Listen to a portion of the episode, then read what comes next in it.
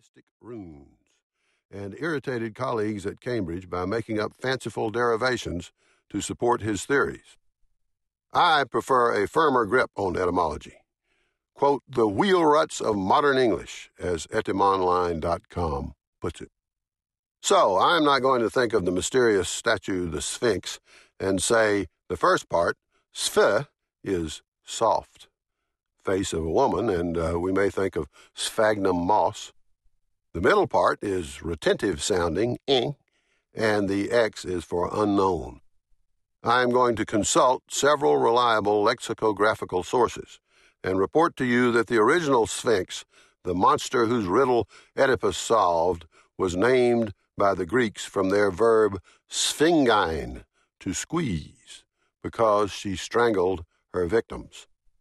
Pronouncing sphincter or squeeze constricts the throat.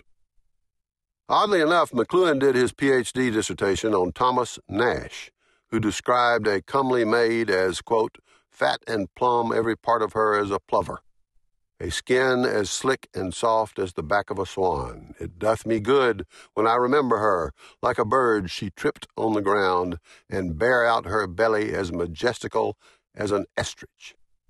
I say oddly enough because McLuhan, according to Marchand, was never interested in the music of words.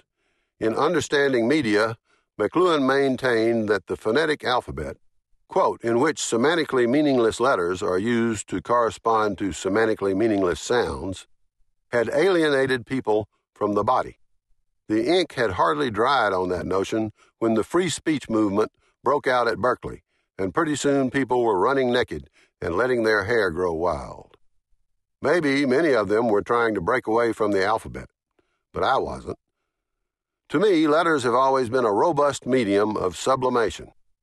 I don't remember what I was like before I learned my ABCs, but for as long as I can remember, I have made them with my fingers and felt them in my bones. Where are we at the moment? We're in the midst of a bunch of letters, and if you're like me, you feel like a pig in mud. What a great word mud is, and muddle, and muffle, and mumble. You know the expression mum's the word. The word mum is a representation of lips pressed together. Since it's not merely a sound, mmm, but a word, to say it we have to move our lips. For the separator between the mms, we choose that utterly unintellectual, though it's what we say when we're trying to think, vowel sound uh which thrusts at the heart of push and shove and grunt and love. The great majority of languages start the word for mother with an M sound. The word mammal comes from the mammary gland, which comes from baby talk, mama. To sound like a grown up, we refine mama into mother. The Romans made it mater, from which matter, and matrix. Our word for the kind of animal we are and our word for the stuff that everything is made of, and our word for a big cult movie all derive from baby talk. Linguisticians will concede me onomatopoeia, words like snap, crackle, pop, and so on. But they marginalize these words by throwing up the inconstancy of pig sounds. And then they get on with their theories.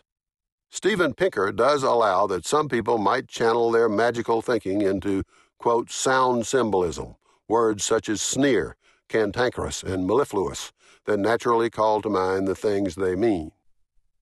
As it happens, scrutiny of the term symbolic in that sense has led me to find a discrepancy in the greatest lexicographical work in English, the Oxford English Dictionary, which we'll come to later. But I won't dwell on that.